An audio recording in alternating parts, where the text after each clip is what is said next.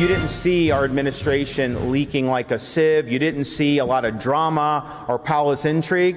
What you saw was surgical precision execution day after day after day. And because we did that, we beat the left day after day after day.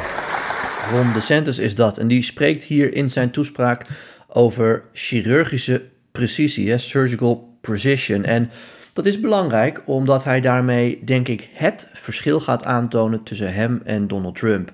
Ik ben Trump, maar dan zonder al die chaos.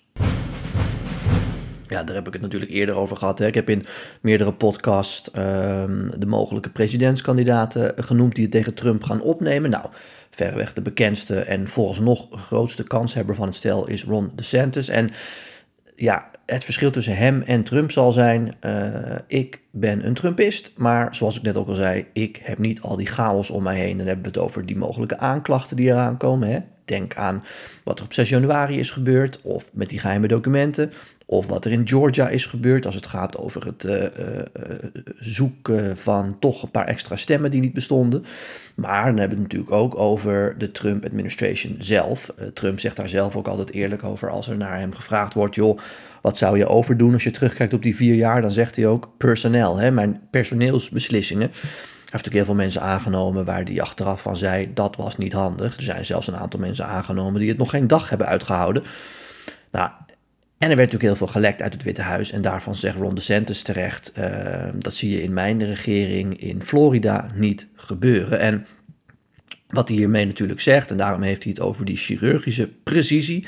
Hij zegt in feite natuurlijk, hè, Trump heel veel bereikt, zijn we allemaal heel trots op. Maar stel je nou eens voor wat iemand die een beetje als Trump is, zoals ik, kan bereiken als je niet al die chaos hebt. Als je niet al die lekkende medewerkers hebt die stiekem dolken in je rug uh, steken. Als je niet uh, een personeelsbeleid hebt dat lek is aan alle kanten. Hè? Als je, kortom, als je werkt zoals ik, dan kun je nog veel meer bereiken. Nou, en dan pakt hij ook terug in die toespraak op wat hij in Florida allemaal gedaan heeft. En ik heb het ook eerder in een podcast uh, gezegd. Een van zijn belangrijkste inhoudelijke punten, naast natuurlijk het Trumpisme, we plaatsen Amerika weer op één. Maar een van zijn andere belangrijkste punten is natuurlijk zijn strijd tegen het wokisme. Hè? Florida is where woke comes to die. Dat zei hij ook in zijn toespraak. En die toespraak gaf hij uh, niet op CPAC, want daar was Trump vorig weekend natuurlijk. Ik heb eerder gezegd, de Santis is daar niet naartoe gegaan. Die is op een boektournee, was veel te druk.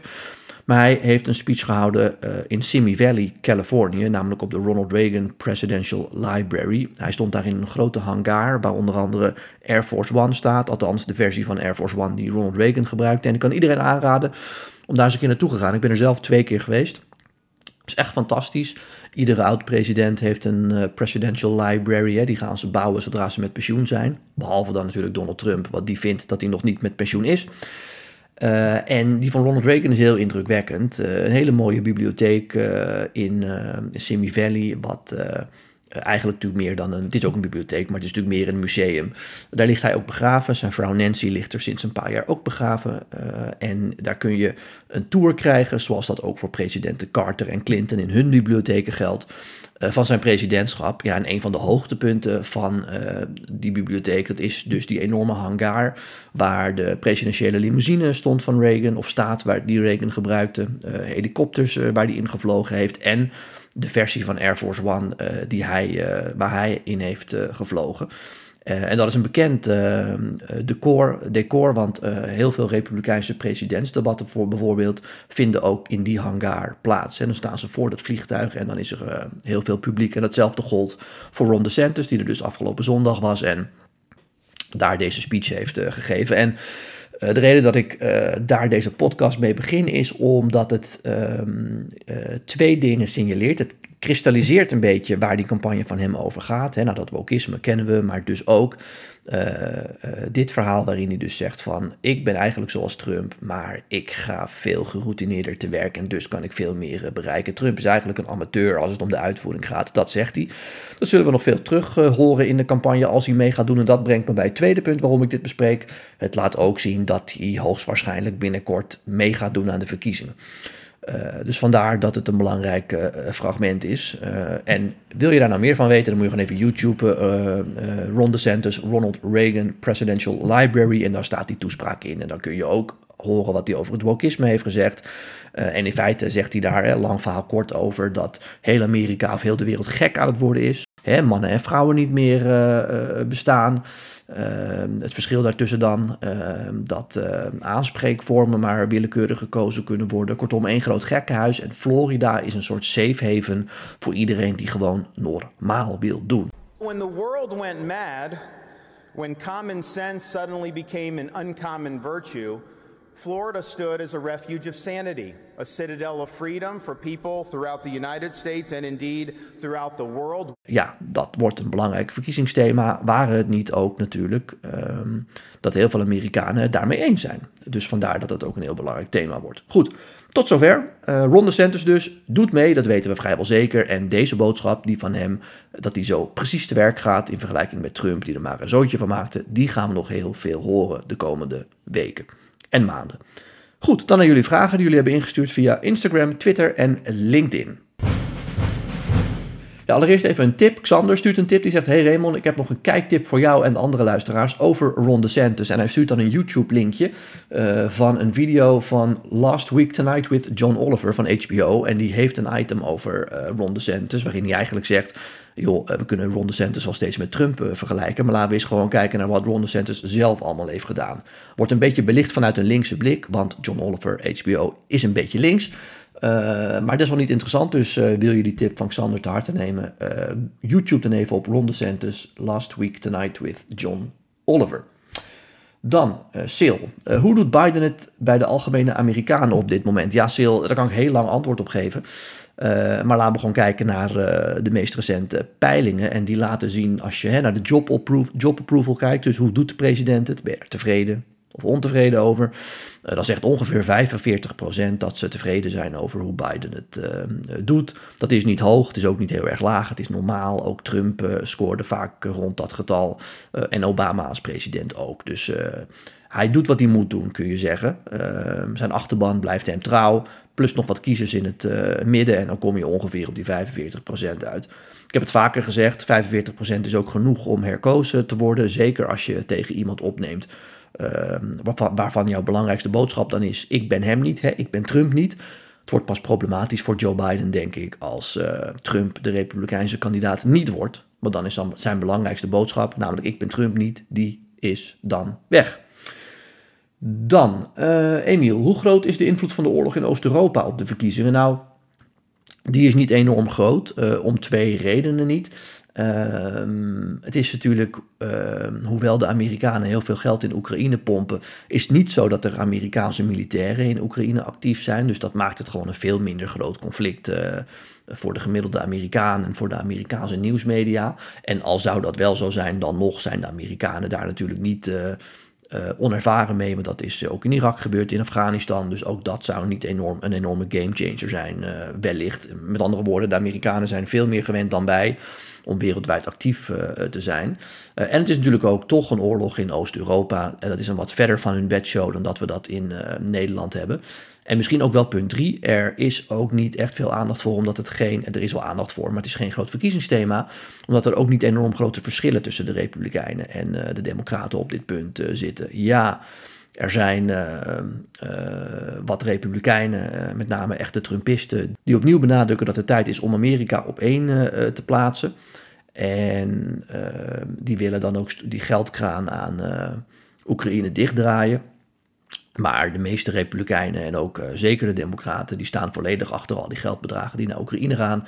Uh, we weten allemaal, de Republikeinen hebben nu een meerderheid in het Amerikaanse congres gekregen, althans in het Huis van Afgevaardigden.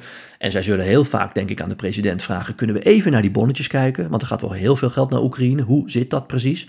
Maar dat is ook een normale controlerende taak van het Huis van Afgevaardigden. Dat wil niet zeggen dat de steun aan Oekraïne in gevaar komt. En omdat daar dus een vrij brede consensus voor is dat Oekraïne gesteund moet worden, dat Oekraïne moet winnen, is er ook uh, niet echt veel invloed van die oorlog op de Amerikaanse verkiezingen. Dat kan natuurlijk veranderen. Uh, mocht Trump bijvoorbeeld kandidaat worden en zeggen: Ik trek mij terug uit de NAVO, hè, dan wordt het misschien een groot thema. Is het nu niet. Dan heeft Martin een aantal vragen en die gaan vooral over hoe het Amerikaanse systeem, het politieke systeem in elkaar uh, zit. hij zegt bijvoorbeeld: Is dat systeem niet verouderd, Raymond? Als ik daar naar kijk, dan zie ik dat. kan er überhaupt een onafhankelijke kandidaat ooit president worden? Of kan er überhaupt een andere partij in de Senaat of het Huis komen dan de Democraten of Republikeinen? Uh, ja, Martin, dat is een goede vraag. Uh, het antwoord daarop is nee. Uh, ik denk niet dat er ruimte is, hè, zo vat ik jouw vragen maar even samen, voor een derde partij in Amerika. Er zijn overigens derde en vierde en vijfde partijen. Hè. Er zijn heel veel partijen in Amerika, maar die spelen gewoon bijna geen rol. En dat komt, en dat is denk ik ook een van de trends achter Trump, dat het twee partijstelsel in Amerika muurvast zit. Er is gewoon geen ruimte voor een derde partij, uh, omdat het een winner-takes-all uh, systeem is. Uh, dat wordt ook het probleem. Hè. Stel dat Trump de nominatie niet wint en een onafhankelijke kandidatuur start, dat kan. Nou, dan zou het fantastisch zijn voor Trump als hij iets van 20 of 30 procent van de stemmen haalt. Daarmee zal de Republikeinse steun ook naar iets van 20 of 30 procent gaan. En stel nou dat de Democraten ook iets van 30 procent krijgen, maar het is dan 31 procent van de stemmen. Ja, dan hebben ze daarmee de verkiezingen al gewonnen. Ik bedoel maar te zeggen dat. Uh, nou, laat ik een ander voorbeeld geven. Uh, uh, Xander heeft net een, ehm, een fragmentje gedeeld over Ron DeSantis en ik ook. Eh, mocht je nou een keer niks te doen hebben, YouTube dan even op Ross Perot. Dat is de laatste onafhankelijke presidentskandidaat die ontzettend goed scoorde en het heel goed deed. En het was in 1992 en hij nam het toen op tegen eh, de zittende president George Bush senior en de gouverneur van Arkansas, Bill Clinton, zijn democratische uitdager. En hij deed zo goed in de peilingen dat hij mee mocht doen aan de presidentsdebatten. Uh, en uiteindelijk deed hij het zo goed in de verkiezingen dat hij 20% van de stemmen behaalde. Er stemden toen 100 miljoen Amerikanen, dus dat waren ook al 20 miljoen stemmen. Uh, maar het leverde hem nul kiesmannen op.